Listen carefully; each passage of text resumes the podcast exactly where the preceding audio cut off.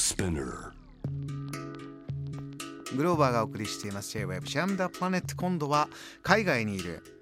えーコレスポンデントとつながってなかなか日本では聞けない現地最新ニュースを届けてもらいましょう。今日はオーストリアです。オーストリアウィーン在住のフォトライターで輸出輸入業を経営している三影実さん。よろしくお願いします。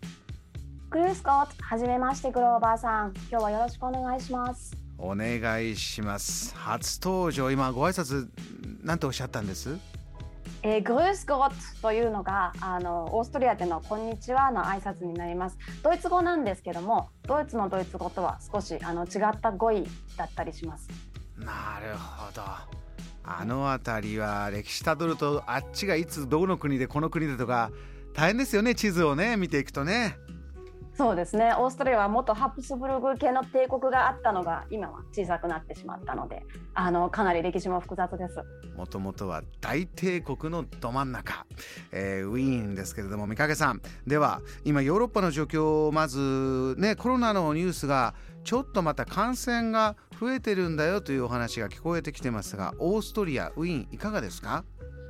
えーはいあのちょっと今日の日本の報道でもあるかもしれないんですけれども一言で申し上げますと現在のオーストリアはあのこの2週間新規感染者の最多記録を更新し続けている、まあ、過去最悪の状況と言ってもいいと思います。あの報道などではどんな背景、まあ、お医者様はどんなことをおっしゃってる状況ですか？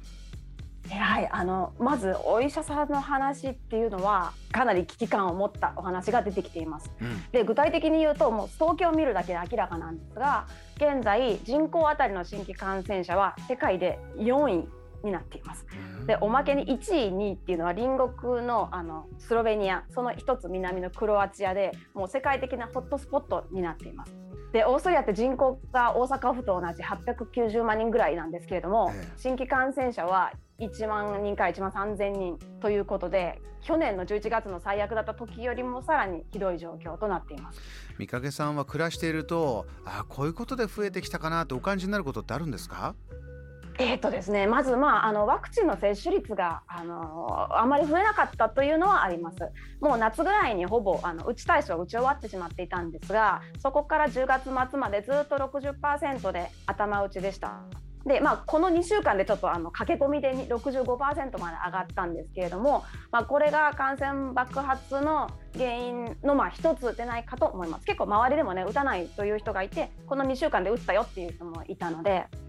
ただオーストリアはすごく分かってたので去年の11月もひどかったので対策がとてもされていて接種証明治癒証明陰性証明というのを持っていないと、うん。レストランにも劇場にも美容院にも行けないというのはもう春からずっとそうだったんです。がかなり厳しい対策でした。学校でも週3回検査を行っていますし PCR 検査はもうあの家庭用のうがいの PCR 検査キットがどこでも無料で手に入るというもう検査のハードルもゼロ。で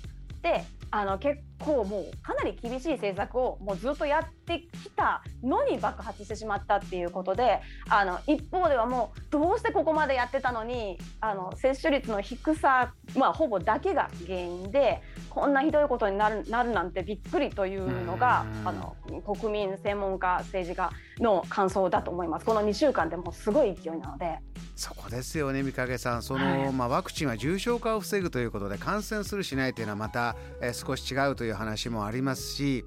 じゃあワクチンの接種率とこの再び感染がドーンとなっているところをどれぐらい相関関係があるのかとか、えー少しね以前考えられてきたことと違うんじゃないかそんなクエスチョンを持ったドクターからの論文というのもいくつか出てきているようなんですがオーストリアでは政府はじゃあこんだけ一生懸命やってきたけどこの状況だ。どうしていこう？何か政策は出てきてるんですか？はい、あのこれが結構もう世界的に今日のニュースとして大きく出てしまっててあの言葉としてのインパクトはかなり強いんですけれども昨日の夜決定されて今日からもあの発行されている未接種者のロックダウンというのが一番大きな措置です。であの詳しく説明しますとまずオーストリアでロックダウンというのもこれは、3回目23回4回目かになるんですけれどもロックダウンというのは基本的にも外出は禁止です。ただ例外事項というのはもう今までは国民全員ロックダウンというのが何度かあったんですが例外事項として生活必需品の買い出しあとまあ通勤通学医療上の理由あともう健康のための散歩とかまあまああの出かける機会はあるわけです。なので厳しいとは原則厳しいけれども出かけられることはあると。であとその未接種者限定のロックダウンなんですがということは対象外になるのは、えー、12歳未満あと妊婦さんあとは治癒証明を持っているそうですね6ヶ月以内にコロナから治った人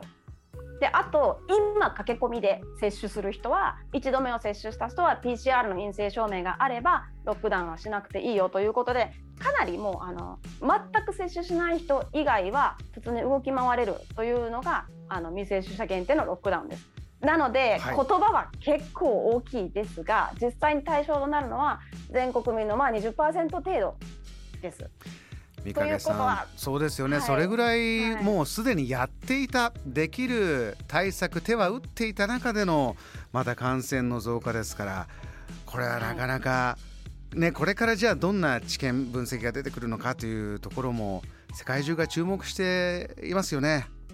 まさにあの社会実験的な部分はあると思います。もうオーストリアでこういうことは何度かあったので、あのまた世界で最初にこういうあのロックダウンになってしまったあの新しい政策であの考えなくてはいけないっていう部分で政治家もきついですし、まあ、国民もまそれについていってなるべく感染者を減らしていくように協力していかないといけないなというところです。まあ、ブレイクスルー感染がね結構あのないないわけではないというか周りではよく聞かれるのでその辺りの対策としてこれだけでは足りないという部分もあってさらにそれもあります例えば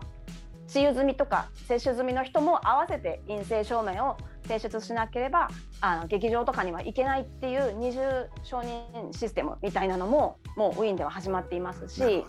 あとあの3度目の接種を推進して抗体をもっとつけようということでも3度目の接種は8%ぐらいに上がってきてます。なのでもうあのかなりそれ以外の措置というところでもかなり力を入れています。三影さんのお話からもタフな状況というのは伝わってくるんですがまた続報も伺いたいと思いますし今ここからクリスマスシーズンに向けてそちらだとそのクリスマスマーケットというのが名物であのお写真も昨年のものを送ってきていただいたりしてリスナーの方もねこの後見ていただきたいんですが最後少しあのクリスマスマーケットウィーンのはこういうものなんだよというのを少し教えていただけますか？はい。あのクリスマスマーケットっていうのはウィーンのクリスマスの風物詩でイルミネーションもキラキラで美しくて屋台でこうクリスマスプレゼントを選んだりとかブルーワインっていうこう厚くした赤ワインにあの甘くして柑橘類とかシナモンを入れた美味しい飲み物とかを片手におしゃべりしたりとかあのもうとても素敵なイベントなんです、まあ、去年はね全部中止されてしまってこうイルミネーション散歩道みたいなのがちょっとできてほっこりしたっていうこともありました。で今年はもうねあの今週末から開催されていて、はい、ウィーンではシェーンブルン宮殿とか13カ所で開催が予定されています。ただもうあのルールは厳しくてあの治癒証明か接種証明がないと入場はできないとか屋台での飲食ができないというふうになってます。で他の州ですね。感染者数が多い州ではもう中止だったりもあります。うん、リラックスしたクリスマスがね、はい、皆さんで迎えられる日が待ち遠しいですけれども